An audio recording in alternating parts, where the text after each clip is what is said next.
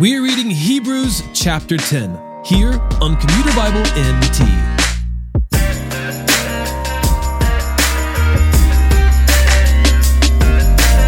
The writer of Hebrews is writing to a largely Jewish audience, discussing how Jesus is better than all that has come before him. This is an effort to help them see the futility of keeping certain Jewish practices which have been fulfilled in Christ.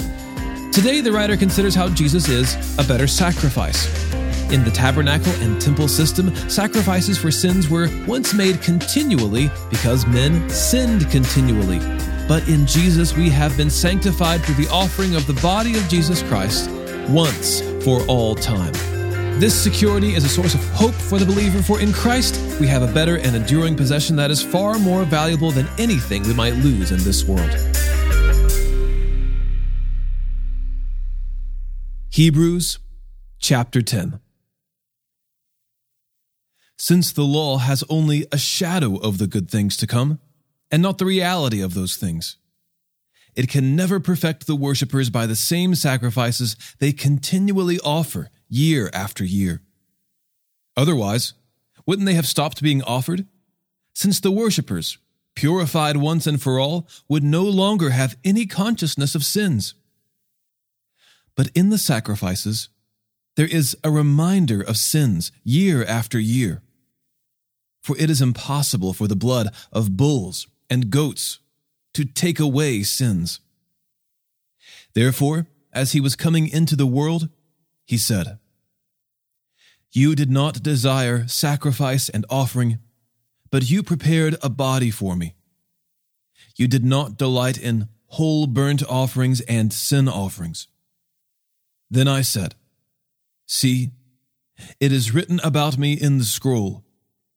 I have come to do your will, God. After he says the above, you did not desire or delight in sacrifices and offerings, whole burnt offerings and sin offerings, which are offered according to the law. He then says, See, I have come to do your will. He takes away the first to establish the second. By this will, we have been sanctified through the offering of the body of Jesus Christ once for all time.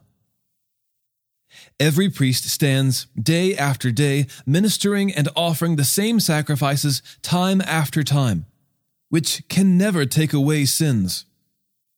But this man, after offering one sacrifice for sins forever, sat down at the right hand of God he is now waiting until his enemies are made his footstool.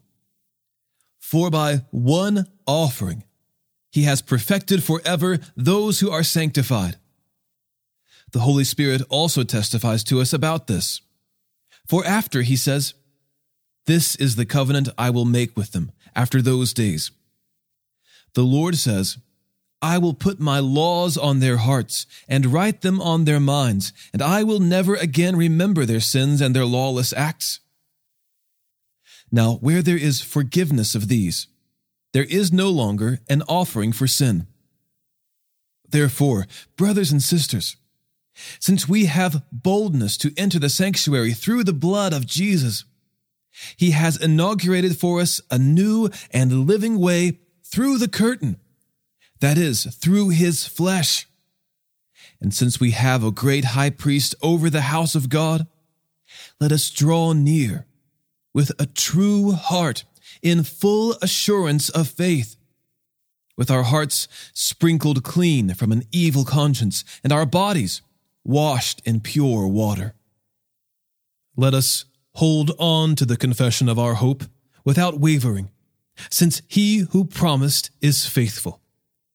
And let us consider one another in order to provoke love and good works, not neglecting to gather together, as some are in the habit of doing, but encouraging each other, and all the more as you see the day approaching. For if we deliberately go on sinning after receiving the knowledge of the truth, there no longer remains a sacrifice for sins but a terrifying expectation of judgment and the fury of a fire about to consume the adversaries. Anyone who disregarded the law of Moses died without mercy, based on the testimony of two or three witnesses. How much worse punishment do you think one will deserve who has trampled on the Son of God, who has regarded as profane the blood of the covenant by which he was sanctified, and who has insulted the Spirit of grace?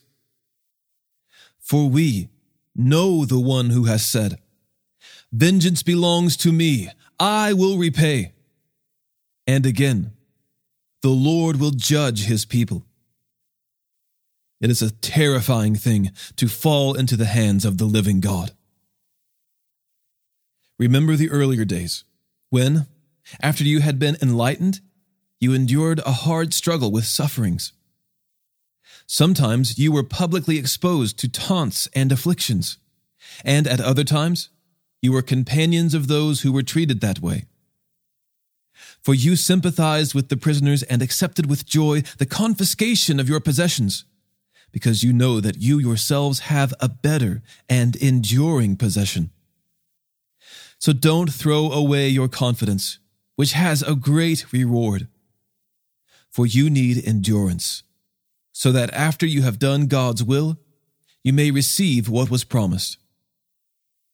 For yet in a very little while, the coming one will come and not delay. But my righteous one will live by faith and if he draws back, I have no pleasure in him. But we are not those who draw back and are destroyed, but those who have faith and are saved.